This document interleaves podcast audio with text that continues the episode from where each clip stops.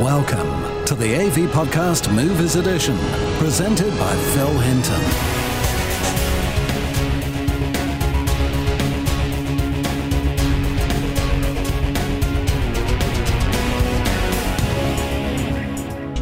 Hello and welcome to the Movies Podcast for July. Coming up, we review Lord of the Rings Extended Edition, Sucker Punch, Sanctum 3D, Paul, and Outrage on Blu ray. So, this month on the podcast, we got Mark, Steve, Simon, and making an appearance. Uh, he only does this once every two years. Is Kaz Harlow? Hi, guys. Hello. Hello, Phil. Evening, Phil. Hi, Phil. Hello, Kaz. So, Kaz, uh, where have you been hiding for the last two years? Tell everybody. I, I've actually uh, I, I self-exiled myself to um, to hide under the bed for two years. So, yeah, I've come back and and I had to relearn the English language. But I did it especially for this podcast. So, Kaz, uh, you've made the appearance just to talk about uh, one uh, trilogy in particular, extended editions coming to Blu ray 27th of June on uh, Region B. Region A review is up on this site. Lord of the Rings, tell us all about it. Well, uh, it's what a lot of people have been waiting for an undue length of time. We had, I think, we had like three different versions on um, on DVD. People could pick up the theatrical versions, then they could pick up the extended versions, then they could pick up the limited edition theatrical versions, which had extras not on the extended editions. Um, we thought it was all over when Blu-ray came out because you know why do you need to quadruple dip? But um, but actually they decided to start Blu-ray off with last year's theatrical editions again, uh, with bare bones extras, and um, now we've got finally got the extended cut, which is fantastic news. Everyone's been really looking forward to it, but also everyone's been scrutinizing it to see whether it really is, you know, that it really cuts the mustard. And um, I have to say, I'm very impressed with the box set. It, aside from all the misgivings, it does only have all the extras from before. It does provide stuff that people should already have in one form or another, but it still provides it in one package with arguably the best picture and audio quality for all of the sets. Um, they, it's a it's a must-own trilogy. It's got to be uh, probably one of the most perfect trilogies that has ever been done. If you're going to talk about anything from the Godfather movies to um, even taking the first three Alien movies or taking the Terminator trilogy that came before Salvation, um, there are great movies in there, but this is a perfect trilogy, and uh, I, I can't I can't imagine there's going to be many people who don't want to own this edition at some stage. They may not go out and spend whatever ninety dollars on it straight off the bat, but at some stage, most people will want to pick this up and for those who still haven't made the, made the leap to Blu-ray, I think there is an argument in in the Lord of the Rings set. Fans out there who haven't made the leap will want to invest in Blu-ray just to get their favorite trilogy in immaculate presentation. Um, now, I really rate all of the films in their extended edition. Uh, I did have some faults with the theatrical editions, which is why I picked up on it more in my last review. Um, but this latest review just goes all out for my love for the films. And uh, they've done really well in presenting them. They've taken their time, put them on two discs each, spread it out so that you don't get anyone quibbling like they did with Avatar about should they or should they not have crammed so much of one movie onto one disc. Um, did it affect the video or the audio quality? Well, in this, they there's no qualms about it. They've split it onto two discs for each of the films, and it's uh, they seamlessly uh, reintegrated all of the scenes. It looks fantastic.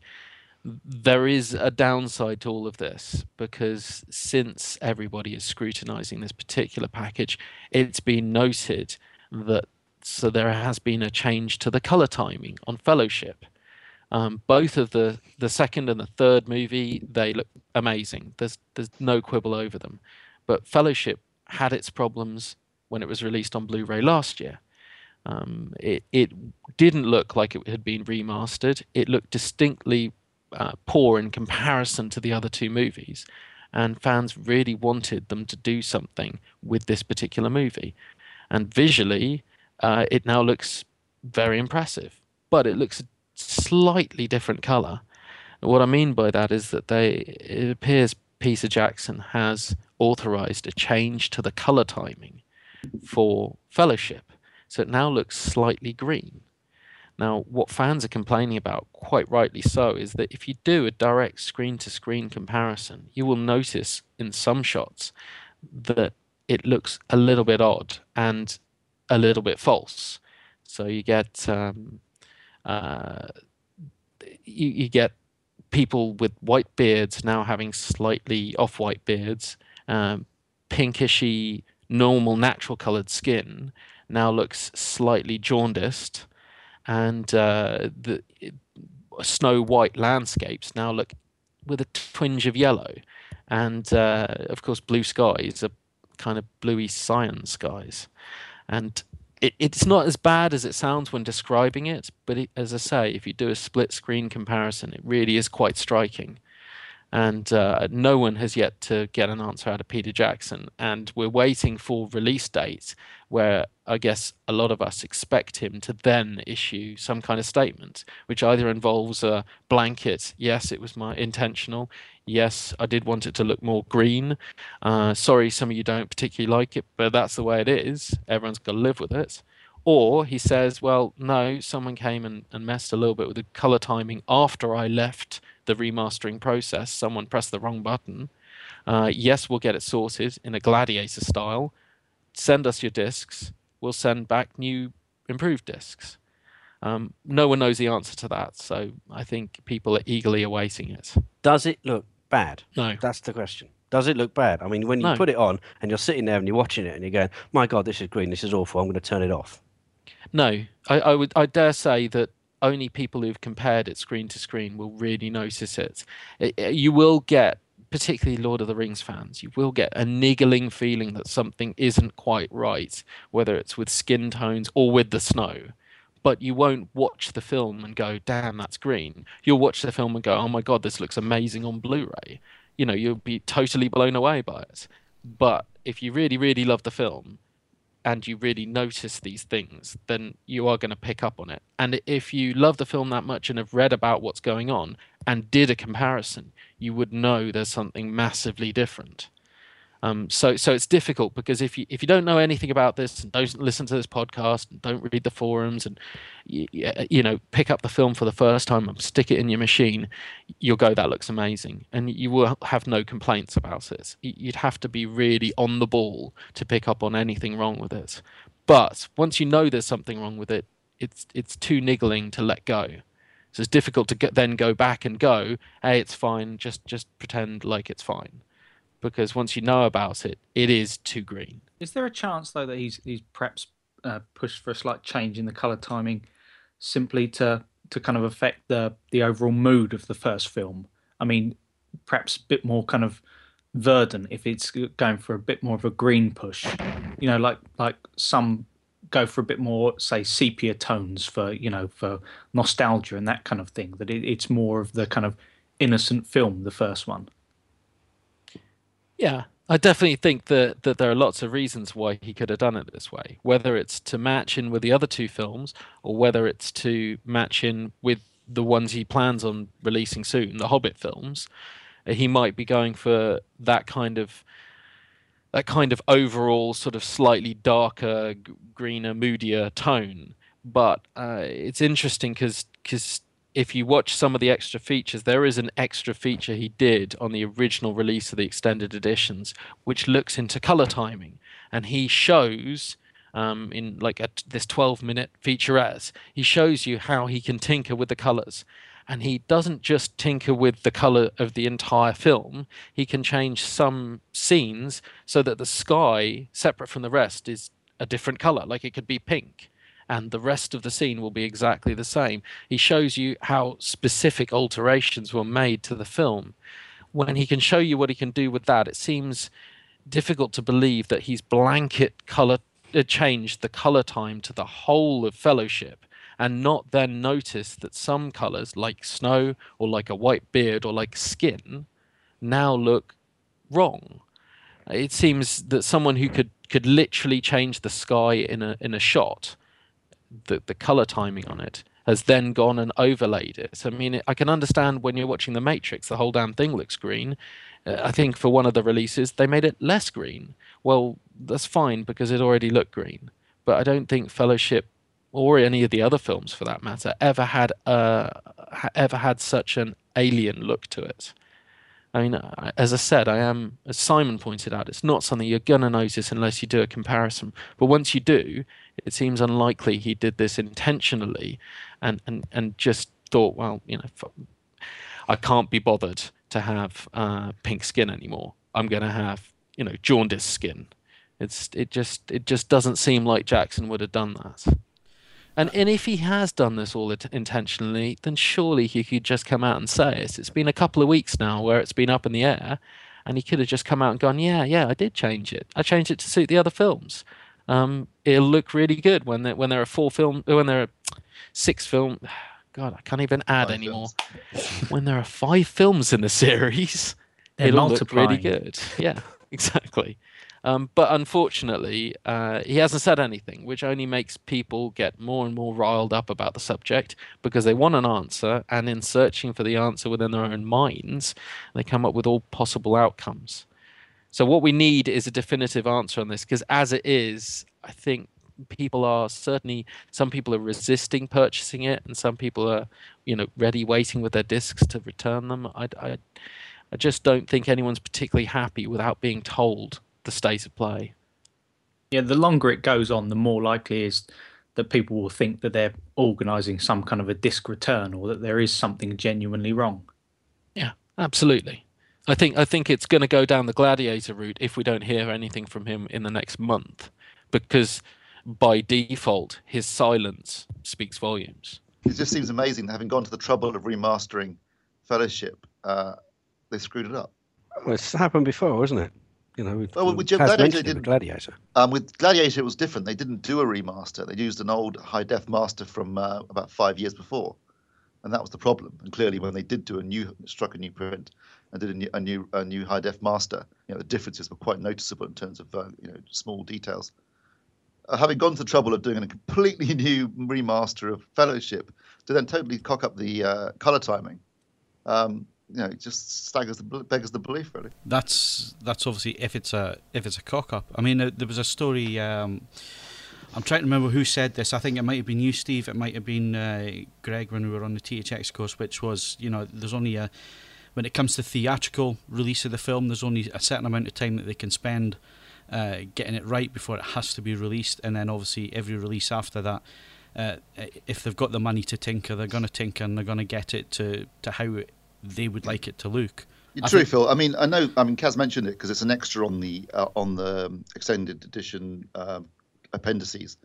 But when Fellowship came out in 2001, at the time they just started doing digital intermediates with color timing. I mean, the first film that had it done all the way through was "Oh Brother, Where Art Thou," and and you can see Jackson sort of playing with his new tool, new toy, you know, this new toolkit. Um, and I always thought the colors in Fellowship, even from the theatrical version, were exaggerated and over the top in places and, and never looked particularly accurate to begin with. Um, perhaps he's tried to rectify. Maybe he realised he went too far back then and has tried to pull it back. Um, just that's just a theory, or maybe he is trying to tie it in more with the look uh, of the Hobbit. Kaz, uh, one of the big complaints about the DVD releases uh, was the fact that high frequency detail seemed to have been smoothed out of them uh, when they were compressed. Uh, these are new remasters. How do they look? Uh, is is everything on screen, or is there still uh, a hint of, of this smoothing going on? I I didn't notice any of that. I didn't notice any problems, compression problems, or, or defects digitally. I mean, it's it's they're pretty much perfect images. I'm not going to say that they're demo quality because of the the problems with the uh, the color timing, which we still have undecided. But and that's where Fellowship drops down over the other two, but they look very impressive. They're impressive remasters of 10 year old movies. Um, I think that all of the problems that people would have really jumped up and down about over the previous editions, you're not going to find with this. They're not going to be absolutely perfect. It's not going to look like, um, I don't know, Tron Legacy looks on, on Blu ray, but it, or even Avatar, but it's going to look pretty impressive and certainly the best that these movies have ever looked. And uh, moving on to sound, how does that measure up? Yeah, the sound is, st- but the st- sound was never really a problem. The sound is, is stomping across the board. Uh, it's the sound on the last year's theatricals was never an issue, and here it it it is impressive. It creates the right kind of immersive environment. It's got the the right bass thrumming through the whole thing. I mean, it's a it, it's a it's a whole different experience. But um, but sound was never never really an issue for these movies. I'm glad that they've done that perfectly but it's a shame that they didn't do everything perfectly because they must have known that for this release people were gonna people are gonna pop up and go well why the hell didn't you put the extras on blu-rays you know people are going to notice these things and it just feels like they definitely have released this for the money and only put 70% of effort into it when it really needed like 110 I wondered about why they didn't put standard definition material on the Blu-rays, and I'm thinking maybe there's something in the BDA contract or something about not having a Blu-ray that has no high definition material on it at all. I mean, maybe there is some reason why they didn't do that because uh, it does seem strange they didn't just stick it all on one disc. But they, they could have got, gotten around that because interestingly, they do have one high definition extra which advertises. Um, can't even remember. War in the North uh, or something. Is it that video? Yeah, game? exactly. That's high definition. So they could have stuck that on a on a its own disc with all of the rest of the standard def features, and Even, they could that could have been the extras disc yeah, rather true, than having true, a five so. discs per movie. I mean, even if you've got the extended editions already, and but didn't get the limited edition releases, I think they're worth getting for the cost of both documentaries, which are actually very good. You get a, like a they were shot at the time before all the hype and everything, so you get a I think a more of a view of the making of the film at the time it was being shot, rather than you know in, in, in historically perhaps or looking back at it. Yeah, it's raw, contemporaneous behind the scenes footage. Yeah, no talking heads. It's all just behind the scenes footage, and I and I found them to be quite fascinating in terms of you know the struggle they went through to make those films ten years ago back in New Zealand. Yeah, I think I think they're great to have, but I can't imagine that many people well, I suppose not many people would have gone back and got the limited edition sets, but I, I can't imagine that many people could work through all of the extras on the extended editions and then find that they're missing something.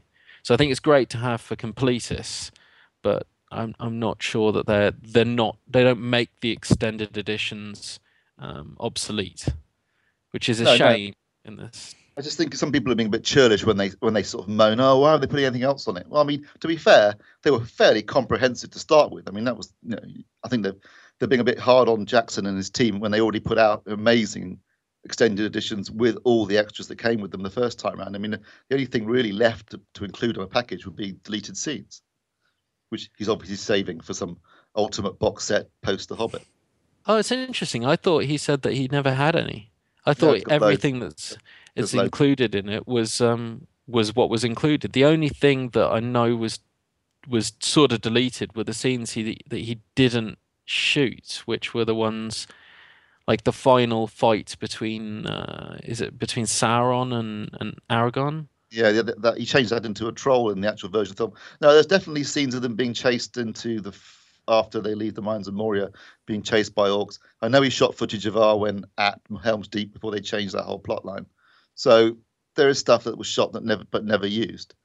Um, no. And I and I'm positive that they'll, they'll reshoot those two shots of young Bilbo with the sort of younged up um, Ian Holm. They'll oh, replace oh, those with Martin Freeman. They'll replace Martin Freeman in those two shots come the next time it's released post The Hobbit. Because I remember yeah, seeing that... a there's a video online of them shooting that scene with Martin Freeman. I've seen it. You know him picking up the ring um, so I bet you any money you want, they change that so there's some sort of continuity. Well, I hope it doesn't become a whole Lucas Fest thing. Two shots, that's all. Yeah, but there is a there. I understand it's a continuity problem, but I think people wouldn't go nuts if uh, if he just left these movies as they were and then showed that same scene again, like shot the same, just with Martin Freeman in it. I don't think people would go nuts over that.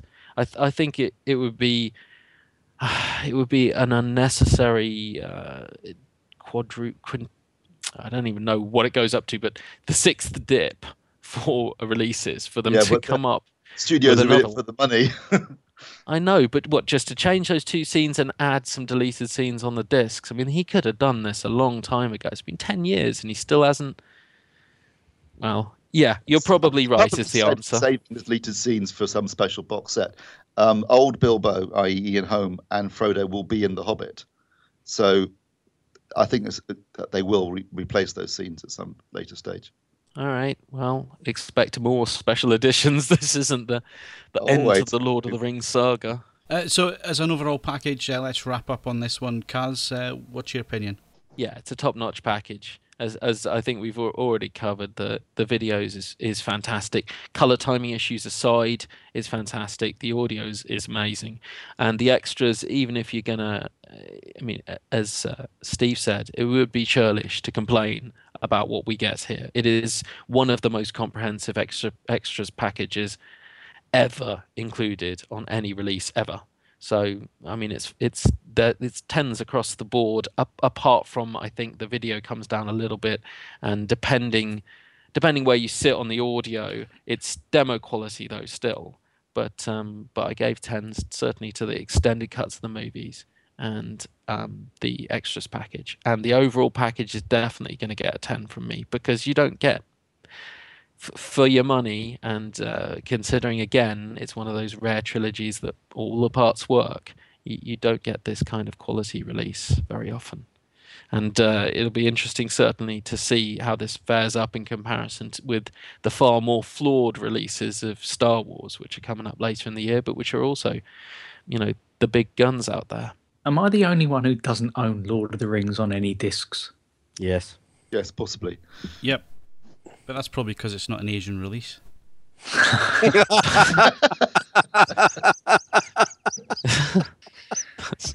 Touche. when they make it in manga, then I then I'll get it. Right, okay, moving on. And uh, Steve, tell us about Sucker Punch. Yeah, Phil, I literally uh, just finished watching it about an hour ago. Um, and all I can say is basically it's classic Zack Snyder, two hours of pure eye candy. It's probably one of the best looking discs I think I've ever seen. It really is gorgeous. I mean, plot wise, you know, uh, it's basically lots of action and shooting up with girls in skimpy outfits, which isn't inherently bad. Um, you don't really get time, I think, to kind of relate to the characters very much. But uh, yeah, generally it's mindless entertainment. And uh, as I say, it, it really is an impressive looking disc in terms of both picture uh, and sound. So um, if you're into that, you know, if you're into a bit of eye candy and something to, to give your system a workout, then definitely Sucker Punch is worth a look. Uh, comes with uh, extended cut and theatrical cut, plus uh, maximum movie mode, which is something I, I quite like. And I know Zack Snyder's one of those guys that's quite enthusiastic about it and usually gives quite a good presentation in it. So I haven't seen that yet, but um, I know he did a good one on Watchmen. So I've just finished the review part for it. I haven't actually gone into the video and the audio yet, but as you said, they're fantastic. Um, I I agree about the movie. It's great eye candy, uh, but there's not a great deal of depth to it. But I think that uh, that's not such a bad thing in some circumstances. So that style over substance thing has worked for me in a few films. So, for example, um, I really rated Tron Legacy, despite the fact that the plot was pretty damn thin. I thought that was a fantastic audiovisual experience. And actually, Zack Snyder's 300 is pretty flimsy stuff. I mean, the comic it's based upon is about six pages long, um, and th- it, most of that is in the movie. There's nothing else holding it together apart from Zack Snyder's crazy visuals and uh, frenetic sort of camera style, um, CG, slow motion action throughout the whole thing. Um, and Sucker Punch for me was basically that with girls. yeah, it was And, uh, basically um, um, Zack Snyder's sort of mag- magnum opus, isn't it, in terms of his particular visual style. Whether that visual style will translate to Superman, the Man of Steel uh, next year, I'm not so sure. I, I, I probably wouldn't want him to be quite so stylized when doing that and be a bit more classic in terms of uh, Superman, but who knows? does Sucker Punch have a plot? Um, yeah, uh, the plot is. I mean, do you want me to tell you what the plot is rather than giving away? Yeah, yeah go on then. Basically, uh, this girl um, gets sent to a, an insane asylum, and then the plot of the film basically is her attempt to escape through various fantasy sequences. So um, most of the film takes place in the asylum, but takes place within fantasy sequences within fantasy sequences. So um, the asylum becomes basically a brothel in one fantasy sequence, and then as they try and collect various things to help their escape, they become fantasy sequences as well. Big battles and like a World War One front with giant zeppelins and uh, biplanes, and then also a dragon and uh, samurai warriors. I mean, it, as I said, it looks spectacular. Some of the stuff is amazing to look at, but um, but plot wise, it's a bit thin. Does that sound like something you might want to watch? yeah, yeah, no, it, it does. I mean, Well- I've noticed uh, there are quite a few films out recently with kind of worlds within worlds. You know, the kind of Inception and and you know a lot of things working along imaginations and what's real and what isn't. And uh, and I think less plot or certainly less um, multi-layered substance certainly would work for Snyder's style. When you say he wrote it, is it from a from a comic book like his other? no, it's original. It's original. No, he wrote the story. Yeah. Yeah, uh, I gave it seven. Well, I'm giving it seven out of ten. So that's actually a reasonably good mark, considering it is just eye candy. I don't think it's completely blow you away eye candy. But as I said, it's it's 300 with girls in a bunch of different uh, alternate reality time zones. You know, battling orcs or zombie Nazis or robots. I mean, it's anything you could possibly imagine from a dream point of view. If you think of the dreams in Inception, some people complained that the dreams in Inception were a little bit too realistic, and that the dreams we actually all have are much more fantastical. This is a, a testament to Zack Snyder's imagination, if nothing else, because um, for the very, very thin basic premise, it goes to great lengths to take you on these crazy different voyages. And for the most part, that works as an experience. It just happens to not have fantastic characterization, great dialogue, uh, a solid script, um, uh, a tangible narrative, or any deep and meaningful behind it. Other than that, it's still a great uh, audiovisual experience. So What if you your temper those scores two, for video and audio? uh, I haven't I haven't done the review bits for that, but I probably uh d- in the demo section of the ratings. So you're looking at either a ne- nine or ten out of ten for both. Um, so that's because that's regarded as reference quality. Whether or not they're perfect tens, I don't know yet. But they looked very, it looked and sounded impressive. Um, whether you- you're going for the theatrical or the extended edition, it's great. And I should actually point out for those who have only known one or don't know much about it, there are two completely, completely different. They're sl- considerably different cuts, and one is 17 minutes longer. And I do think that most people should, for the first time of watching this movie, watch the theatrical version, the shorter version, because the longer version is great for fans of the movie who are already been established, but could turn off some newcomers. Well, there's there's four main changes that I can notice, but the biggest thing that is going to put people off is that there's they've got a musical number about 15 minutes into the film where a couple of the characters start singing and Oh, you Love get is a a Drug, isn't it? montage of dance. Yeah, love is a drug, exactly. That's not in the theatrical version. If you if you don't know why the hell it's there and you already think the whole thing feels like a music video, it's going to completely take you out of the picture. Um, whereas in the theatrical version, you don't get that random musical number. Uh, the other thing is, you'll know from watching it, Steve. There's a scene at the end with John Hamm. That scene's not in it. I, I don't want to go into huge spoiler details, but basically, uh, there's a character at the end who you just don't see at all. And I don't know for sure whether that scene works. For for starters, John Hamm has a, an unnecessary amount of eye makeup going on, which just just takes down his credibility completely. But it's a slightly disturbing scene, uh, which is supposed to show some kind of acceptance of fate, but actually comes across as a, a girl who's been forced to lose her virginity to a high-paying customer, uh, actually turning out to want to and to want the whole situation to take place. And I, I know that's not what Snyder's going for, but it's it's a it's a rather odd scene, which again shouldn't really have been left in. The only the only good addition I could think of was a, a segment in the uh, orc fantasy. It's kind of a medieval fantasy with nods to Lord of the Rings and a you know uh, Excalibur, and um, it's got a scene where three of the lead girls drop down into this castle toting machine guns as you do and uh, in the theatrical version you see them hit the floor um, and run straight into the castle with silenced machine guns and go tactically shooting from room to room until they get to the dragon as you do. Um, but in the extended version as soon as they hit the ground they actually have to go full pelt and shoot hundreds and hundreds of orcs and then they run out of bullets or, or decide randomly to not use the guns for a little bit and crack out their swords and slash hundreds and hundreds of orcs. And then they put on their silencers and go down into the castle.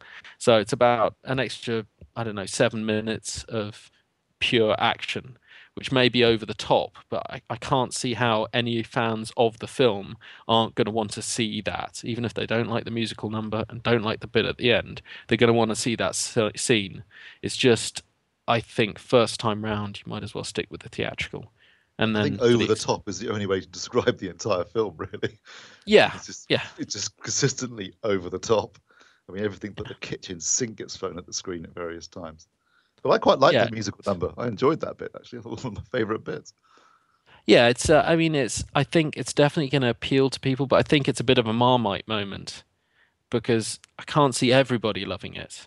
I think um, there's a similar musical number which was used in a film called Southland Tales, which yeah. had uh, I think it had The Rock in it and Sarah Michelle yeah, Gellar and a bunch of other people, and I think it was heavily criticised for the random change in tone, considering it was quite dark and serious material. And I can see how similar criticism could be kind of levied at this because leveled at this because it is quite a dark subject matter. And despite the fun craziness of the visuals, I'm, I'm not sure whether everybody would appreciate them dropping into this this musical number. I also think that despite it being quite a fun musical number, Carla Gugino sings and she does go way over the top in it, particularly towards the end. You know, and it, I don't know whether that suits either her character or the film. It it sounds very much though the way that it's been marketed almost like it's his um, Snyder's had significant success and it's it's his kind of Kill Bill moment where he gets to just make a film purely and throw in you know everything in the kitchen sink, just what he wants to put in any kind of visual yeah, imagery he it's wants. It's kind of a vanity project, basically, isn't it? I think from Warner Brothers, I guess they've made what, 300 for them, Watchmen for them, Legend of the Guardians for them. So uh, maybe they're just giving him his, you know, his one time to do what he likes before he goes and makes Superman for them. So uh, perhaps that's that is the case, yeah. That they're sort of giving him a, the keys to the to the toy cupboard for uh, one movie, and he's basically used everything he can get his hands on. See, my hope is is that he's got that out of his system before he tackles Superman. Yeah, me too. Just because I, I, I you know, I, I like Watchmen, but the best things about it really come from Alan Moore's writing and the marry it up with Snyder's visual flair. You know, he, has got a talent for for big screen movies. But when when he's given free reign in something like this, yeah, I just, I just worry that, you know, he just goes off completely into his own world, and I just hope that he's reined back in a certain amount before he tackles Superman. Well, well, Christopher Nolan's producing Superman, so I'm, I'm expecting Nolan to, you know, you'd expect it to be more of a collaborative effort than Snyder going nuts with the camera and um, his very speed. Oh yes, but I mean, but I mean, you know, he, he professed to be a fan of of like um the Watchmen novel, and, and I, I thought there were particular points in that where he, he managed to strip away some of the meaning of the original writing, where you'd expect a, a director who was strong in his conviction of, of what the what the novel was about to to make sure that certain key lines and certain key issues were were highlighted when they were kind of glossed over. So I just you know I'm a little bit cautiously optimistic about Superman. Put it that way. Okay, so uh, rounding up on Sucker Punch, Kaz, uh, give us the disc details, please.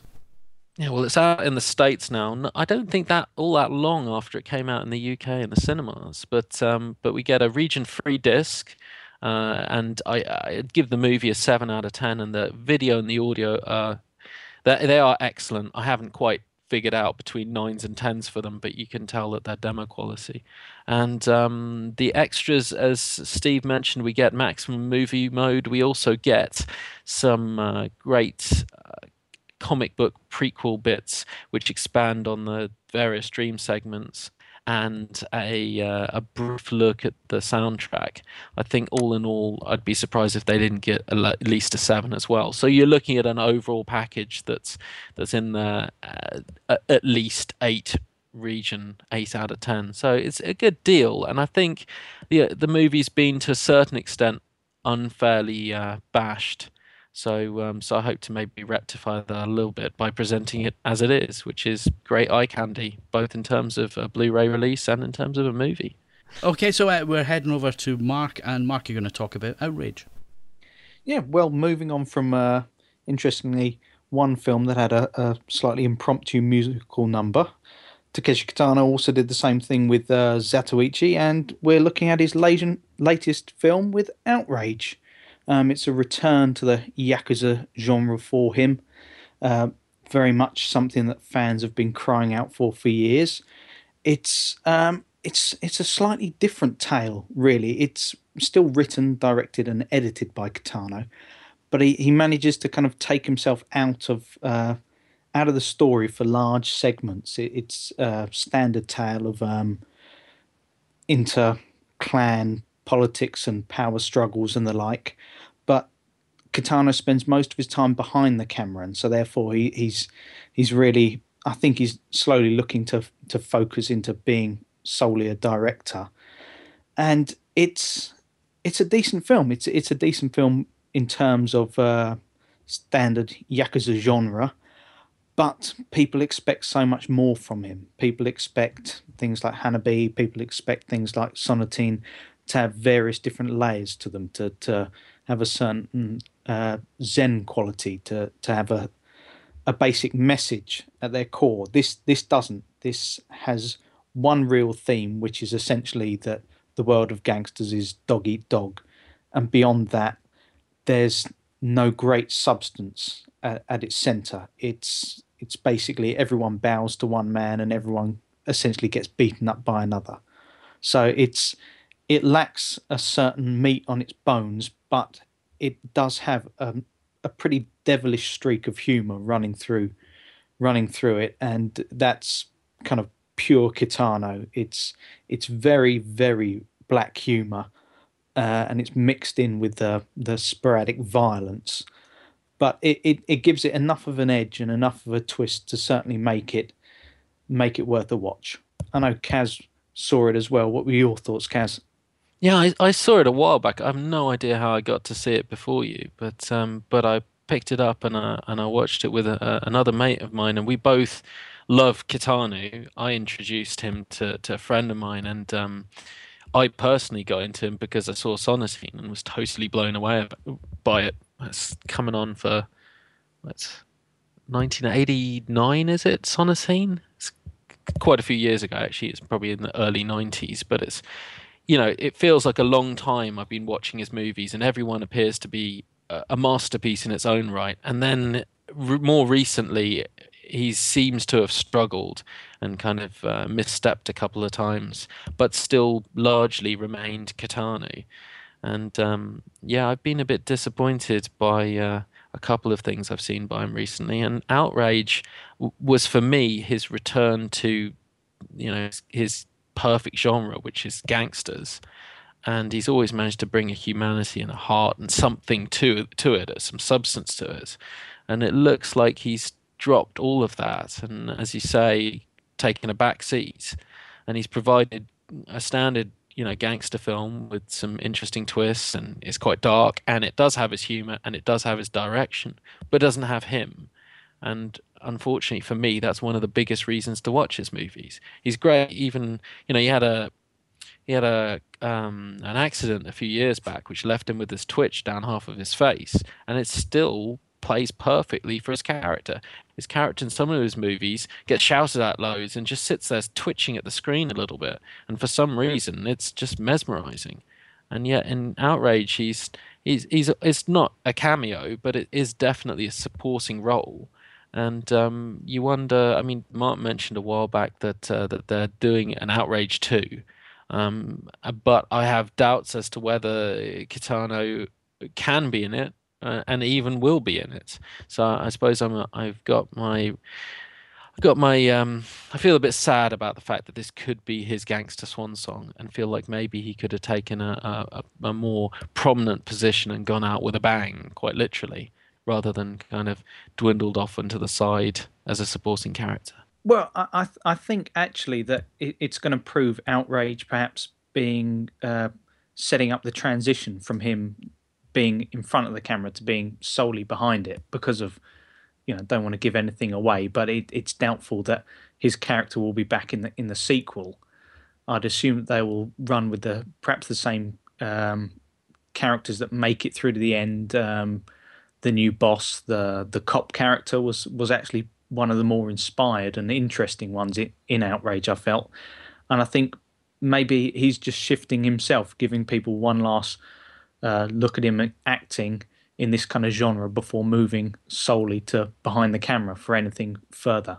The disc, Hong Kong disc comes from Panorama. They usually squeeze um, various Japanese releases onto BD25s. It's uh, 1080p AVC in code. It, it's pretty strong um, across the board. A couple of slight slight falters, um, a slight um, strange judder on a particular pan, um, motion in a couple of shots could be a bit tighter, and you know uh, some minor sharpening. Sharpening. Other than that, it, it's it's solid. It's it's a it's a decent release, and the Japanese DTS HD Master Audio 5.1 track uh, perfectly represents Keiichi Suzuki's score with some of his great synth, as we heard in Zatoichi and so it's, it's got a bit of punch. Um, could do with a little bit more LFE, but other than that, it's it's a decent disc. What region is it? That's uh, region A locked, and unfortunately the the extras that come on a separate DVD have no English subtitles. Okay, so uh, that's Outrage. Uh, moving things along swiftly, before we go to our uh, 3D disc for this month, uh, let's go to Steve. Steve, uh, Simon Pegg, Nick Frost back again with a little alien called Paul. Yeah, um, I have to say I, I quite enjoyed Paul. Um, it's relatively funny. Um, my, I had two big problems with it, really. Well, one was it's chock full of, of movie in jokes and references, which is great if you're a movie fan because you can pick up on them and, and, some of them are quite quite humorous. But I just think could be quite uh, uh, if you're not a massive movie fan, or particularly if you're not a massive fan of alien movies, you know, it could be a bit a bit disconcerting. And also, uh, my big problem basically is the main character obviously is Paul, uh, the alien, who's voiced by Seth Rogen, who has a very distinctive voice, and you never once think of Paul being a real character within the film. For me, he was always Seth Rogen, um, and and I, and I wish they'd use anybody, you know, some unknown or somebody else with a less distinctive voice to voice Paul, because it took me out of the film most of the time. Whenever he opened his mouth, it was, it was just Seth Rogen. Um, so, so, I enjoyed it. It's it's it's very funny. Um, you know, it's, it's it's got loads of in jokes and stuff about you know, other alien movies, Close Encounters, ET, etc. Nice little cameo from uh, Steven Spielberg, but but I just felt I just wish they'd use someone else to voice Paul himself. Really, that was my my view. I don't know what anyone else thinks. Well, I went into it with not very high expectations because of the reviews that I'd, I'd read um, on our forums and, and across the internet. Um, some good reviews, but mainly negative reviews for whatever reason. I, I can't remember exactly what the main point of the negatives were. I think it was more a case of, uh, you know, it was a comedy vehicle for, for Pegg and, and Frost, and I think people just wanted to shoot them down after the success of Hot Fuzz and, and uh, Shaun of the Dead. I have to say, um, I thoroughly enjoyed it. I watched it the other night. Absolutely thought it was great. I didn't have any issues with Seth Rogen because I don't watch any of his comedy stuff, so um, I didn't have that, that issue that you had, Steve. I thought some of the in jokes were absolutely brilliant. Um, uh, a lot of movie references in there that are quite well hidden as well. So un- unless you you know the the movie uh, or the dialogue that the that's being used, then Um, I could see people that are not movie fans struggling a little bit with the with the in jokes, but then the in jokes they were never flagged up anyway, were they? were it was more of the uh, get up and go of the movie. So if you missed it, you missed it. It didn't make any real difference, I, I think. And like you say, lots of nice little cameos in there. And my favourite line was, uh, "This is a boring conversation anyway." When he shoots the uh, the radio in the There car. you- there's there's loads of that. There's one brilliant one where he goes, "Pay me like one of your French girls, Jack," which is straight out of Titanic, which I thought was hysterical, but I don't think anybody but me got. no, Um, no, I, I did. I got that. And that was and, and the really sh- funny. and and the shot back to Simon Pegg, he does the same uh, raised eyebrow as DiCaprio Yeah, in the movie. I thought it was That was brilliant. that was a brilliant Titanic nod that I thought was really funny. um, and going to um, as soon as you know they're going to Wyoming, you're thinking, right, Devil's Tower, Yeah, and they Devil's don't Tower. there, which is great. Mm. Um, and there's that, and the cameo with Spielberg, you only hear it's not it's only a voice cameo, but uh, where um, I won't just spoil it for anyone, but where where Paul is sat is quite funny too when he's having the conversation on the phone. Yeah. Yep, yep, very good. Um, also, it, it's got a nice little atheist message to it, which I quite like too. To be honest, Well, you see, I was going to try and avo- avoid that one, try and avoid the controversy. But yeah, um, I, I- I thought that whole uh, storyline throughout was was really good. Um, the way that they were they kept bashing religion, I thought it was absolutely brilliant. yeah, me too. Do you think it missed Edgar Wright? Do they need him to try and keep the English well, wit and Greg it Mottola's got a very Greg Mottola's got a very different directorial style to Edgar Wright, um, and maybe since it's set in America and it, and, it's- and it's you know steeped in American alien movies as much as anything, Hmm. um, perhaps a different directorial style suited it better. I think because it's quite a, a leisurely paced film in many ways. And they're sort of traveling across country with an alien, or being Yeah. chased by the FBI or whoever they are, NSA. But uh, you know, I- think I think Greg Mottola's style probably suited it better than the slightly fren- sort of frenetic style that um, that uh, Edgar Wright uses um, uh, on, his, on his movies. It, it was definitely a, a Pegg Frost uh, vehicle. I mean, they they wrote it, and uh, it was one of these throwaway ideas that they had. Was it during Shaun of the Dead? I think it was. According to the extras, that's when they came up with the idea, and it was just a drawing that Simon Pegg had done, and, and they developed it from that. Uh, what I did like was the whole road trip thing. Having done a, quite a few US road trips now, in a nerdy style with uh, Steve last year, uh, I get the whole two nerds on the road, two British nerds on the road in America type thing. So I found that quite funny yeah, as well. one thin, one fat. So it's quite similar. Yeah, at least I've got a head of hair. yeah, true. Uh, yeah, so it was enjoyable. Um, is it up there with Shaun of the Dead and and uh, Hot Fuzz? No, I don't think so. Um, although it was enjoyable, and it's definitely one for sci-fi film fans to get the kicks out of the in jokes and so on.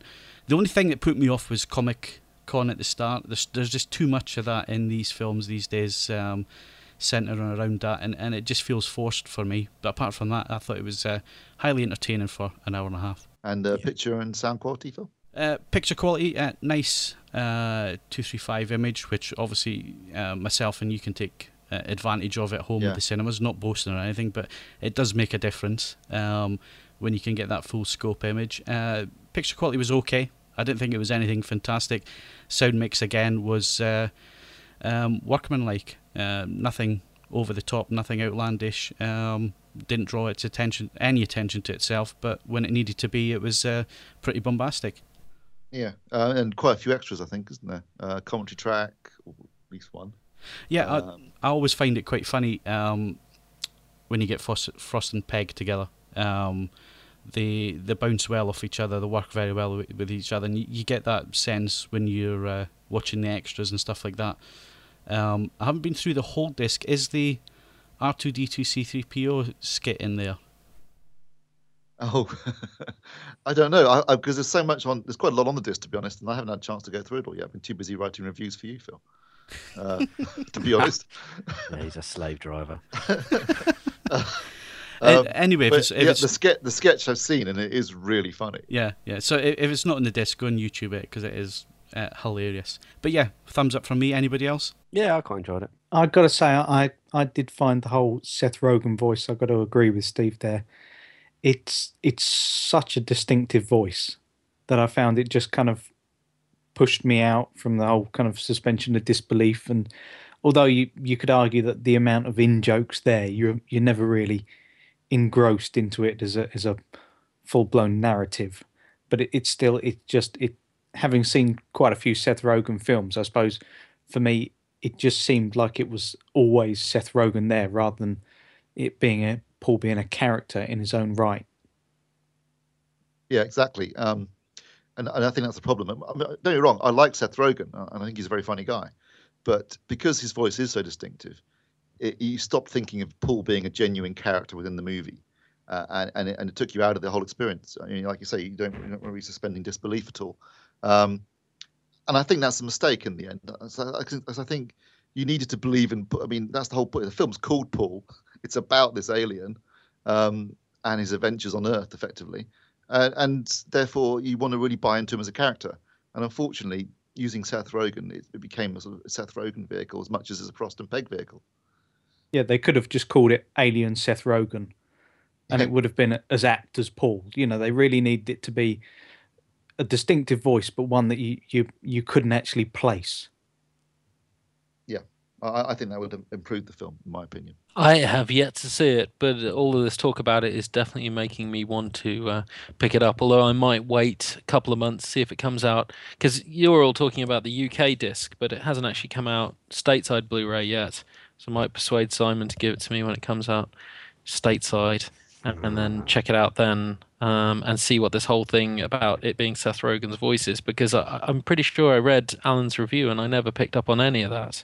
So it'd be interesting to uh, to see for myself. Well, the, the disc a... comes with an extended version. Uh, I'm pretty sure. Well, I know that the disc in the UK will be identical because basically you can tell it was exactly the same disc they're going to release in the states, and it comes with uh, an extended version, or you know, the version they wouldn't let you see mm. um, in the theaters.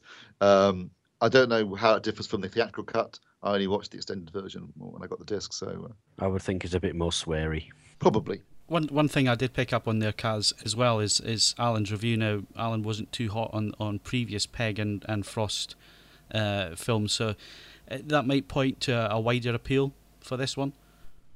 Yeah, well, I absolutely loved uh, Hot Fuzz and Shaun of the Dead. So if I mean, it, I I have heard that it's not quite as good as those, but coming from a point of view that I absolutely love them, I can't see that I wouldn't have a great fondness for for Paul, especially as, as it's them doing what they're best at, which is hanging around and talking about films. Yeah. Yeah, totally. Yeah, there's loads of that. Am I the only one that wants to see them come back and do a season three of uh, Spaced? Spaced, yeah. No, no that would be really good. Yeah. Okay, so that's Paul, and uh, we're going to wrap up uh, 3D style with Sanctum. So over to Simon. Hello. Yes, Sanctum uh, is the last one I reviewed. After having watched Clash of the Titans and Gulliver's Travels, both dire movies and both 2D to 3D transfers, it was nice to actually put a genuine native 3D disc uh, back into the player um, in the name of Sanctum. Now, has anyone seen Sanctum? Does anyone know Sanctum? Yes, I've seen Sanctum. I haven't okay. seen it. I know, only know it from having read your review. That's it. With yeah, very, very abyss-like. Absolutely, yeah. Emblazoned across the top, James Cameron underwater immediately. You said it straight away there, Steve. Um, you, you, immediately think, okay, abyss. You're talking about is some sort of uh, underwater monster type affair, and that's all it registered in my mind. I didn't pay any attention to it. Never went to see it at the cinema, and um, it sort of had a, quite a almost a lackluster release over here on uh, on uh, 3D Blu-ray. Um, we got it through from the PR company. I whacked it in thinking, oh, there we go, underwater monsters. And it's not that at all. Um, in fact, it's based um, on a, a, true story. Um, the uh, director um, was a was a is a cave diver. It's about cave divers, um, and he was trapped underwater in 1988. The, there was a, a, freak storm, and the uh, mouth of the cave collapsed and they couldn't get out. There was him and a party of 13 people. They couldn't get out. They had to go it further into the cave and try and find um, another way out. And essentially, what they've done is they've made a big budget remake of that element. So you've got, um, I think it's uh, six or seven people um, who are cave diving uh, one is um, Mr. Fantastic from the Fantastic Four, and I can't pronounce his name, so I'm not even going to try. Thank you very much. Um, and uh, he uh, is, a, is, a, billionaire who's financing this uh, particular trip um, to an unexplored, um, it's an invented cave, um, an unexplored cave, um, trying to find a pathway from the uh, this unexplored area to the sea. That's the basic premise. And the uh, the storm comes in, and they're um, packing up to try and get out. They don't get out quick enough. The uh, and they get trapped. Basically, they get trapped down there. And the story is um, supposedly a story of survival. How can these uh, six or seven people survive and get out from? Uh, I think it was a kilometer, a kilometer underground. You know, it's complete like fantasy. yeah, it's com- uh, uh, absolute fantasy. Um, they're trapped a kilometer underground. How do they get out? They've got to go further un- underwater um, in unexplored territory and find a way out to the sea. Now, um, if they'd made the film um, in the in the sense of a survival in um, the counterplay between the different characters. You know, um, how are we going to get out of here? How are we going to be able to do this? Winners, losers, whatever. It might have been quite an entertaining character study of people under pressure, particularly in an environment like that, such a hostile environment. Um, but somebody dies within the first few seconds of then getting trapped, and you think, oh crap, I know what this is going to be. And that's basically what it is it's who is going to survive. Um, whatever can go wrong does go wrong. Um, people go mad. Uh, it's just nonsense, basically. It's it's nonsense. It's, it's, terrible, And unfortunately. It's it's a terrible. If they'd made a terrible film about 13 guys getting out, that could have been genuinely exciting. Instead of which, Absolutely. you, you get everyone. Well, I'm not going to give much away here. One person gets out at the end, which basically is, is kind of depressing because everybody else is dead, and also Um, the dumbest cave divers ever. I mean, when someone tells you put on the wetsuit because it's going to be freezing cold and you don't, and then you nearly freeze to death, well, frankly, you get what you deserve. Absolutely. It's it's it's. Oh, it's t- I mean, I, I actually give it a six, which I was being very generous. Um, but Got some shockingly oh, dialogue. it's, yeah, it's just Very ropey acting. yeah it, there's nothing good about the, the the actual film itself i mean it's it's really boring mundane trite oh it's it, it- oh it's awful it's But awful. 3D and you can see good. everything coming can't you? you can see everything coming as well you know they're going to die that's going to happen they're gonna he's going to swing there it's oh it's just terrible but anyway How the did good that thing about score a this is- six? I, I know i was Yeah, I think you you were know, being overly I was, generous. I was being overly generous. I, was- the thing was, um, we- we've been talking about style over uh, over substance all, all evening, and this film has got it in spades. The film in 3D, which is how you're supposed to see it, it's filmed natively in 3D, is stunning. The 3D element is just brilliant, and I was sort of bowled over by the by the whole 3D of it. Um, simple simple scenes i mean with, um, that's where james cameron hand has come in obviously you know w- with avatar he's he's produced this film to make it look brilliant and it does and it really really does i mean simple scenes like before they even get in the cave um, just walking towards camera with the with, uh, with trees and bits of equipment going further back into screen. You've got the helicopter flying over the cave, Yeah. looking down into it. I mean, it's just glorious. When you when you get underwater, when you've got the the, the little bits of um, I don't know what would you get in water? Plankton? It's not really plankton, is it? Dust or whatever in the water in front of the the diver's helmet, and then you've got the light shining out from behind them. It, it's it's stunningly good 3D. Really what it's brilliant. really good for is creating a sense of claustrophobia too when you're down in the caves. Um, Absolutely. There's, a, there's an awesome bit where the guy's got no air, but there's bubbles of air on the ceiling of the cave, and he's going up and sucking them. That is just, you know, you think of if you were in that situation, I'd freak out. totally. Absolutely, that that and the uh, when, when the girl gets trapped in that in that cave, which um I always thought that I can when I when I saw it in Descent, you know, when the girl gets trapped in Descent and Yeah. you know she can't. I thought that was absolutely genius bit of filming. You're so, so claustrophobic, and when you add 3D to that part, you think, oh wow, you know, Yeah. you're you are there, and they're underwater. Oh, it, it, it's it's you are you are there. It's very claustrophobic, and it's brilliant. Brilliant, brilliant 3D. I was so impressed. Um, uh, in fact, better. I, I felt it was better than um, than Avatar. You know, The King, because it's all real. You know, there's no CG in this at all. This is um, uh, the cameras underwater. They were there filming it. Real people, real situation. Uh, yeah, okay, the caves aren't real. You know, it's set building, but you know, we, we can forgive that. And and you're there. Um, the the sound isn't quite as good. Um, I didn't think the sound was. You know, I, gave it an eight. It was it was okay. Um, you know, reasonable bass from the from the water, but nice echo. Again, it, I, I, I talking about the descent there. Um, um, the, the the sound design in the descent when they're under uh, in the caves there was just phenomenal, absolutely brilliant. And and if they could have matched that kind of level of authenticity with uh, Sanctum here, it would have been you know ten and ten because it would have been brilliant. Uh, we've got an audio commentary, some deleted scenes, nine minutes of deleted scenes. The um, uh, the, a making of documentary, Sanctum: The Real Story, which is um, basically everyone involved in it talking about how it was made, which is you know reasonably good. Um, but I think that the best thing of it is the, the the actual film made with these guys who were trapped themselves. Did you watch that, Steve? The the no, I haven't. Exactly, I, I, will get. I haven't got around to watching the extras. I only watched the. Well, I saw the movie at the cinema actually. But I also mm. saw it on Tuesday when I was reviewing the Sim 2 uh, Lumis 3DS. Um, so I've, I've just watched the movie, but I will watch the extras. Is there a documentary about what really happened? The, the actual video that was made while they were trapped, Nullarbor Dreaming, is on there. Pretty, oh, brilliant. Pretty riveting stuff. Pretty riveting stuff. Um, and, and, and, and, in many ways, much better than the film. Yeah. um, this is uh, this is a UK disc. Um, it's region free. Um, there's um, two Blu-rays. There's the 3D Blu-ray and the standard Blu-ray, um, and I think there's a, a, digital copy as well. But really, I mean, I can't recommend the film. But um, if you've got a 3D set and you want to prove to people how good 3D can look, particularly in its passive form, um, then this is certainly the uh, the film to, to to show it off because I was incredibly impressed with it. Okay, so that's uh, Sanctum 3D, and uh, that's all we've got time for this month. My thanks to uh, Mark, Stephen, Simon, and Kaz. Thanks very much, guys. Thanks, Phil. Phil. Cheers, Phil. Cheers, Phil. And uh, we'll be back again at the same time next month. This is Phil Hinton saying thanks very much for listening, and we'll see you again soon. The AV podcast was presented by Phil Hinton. Original music by Andrew Bassett and Richard Cosgrove.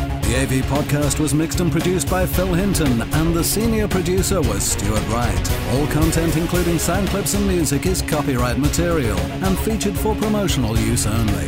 The AV podcast is copyright M2M Limited.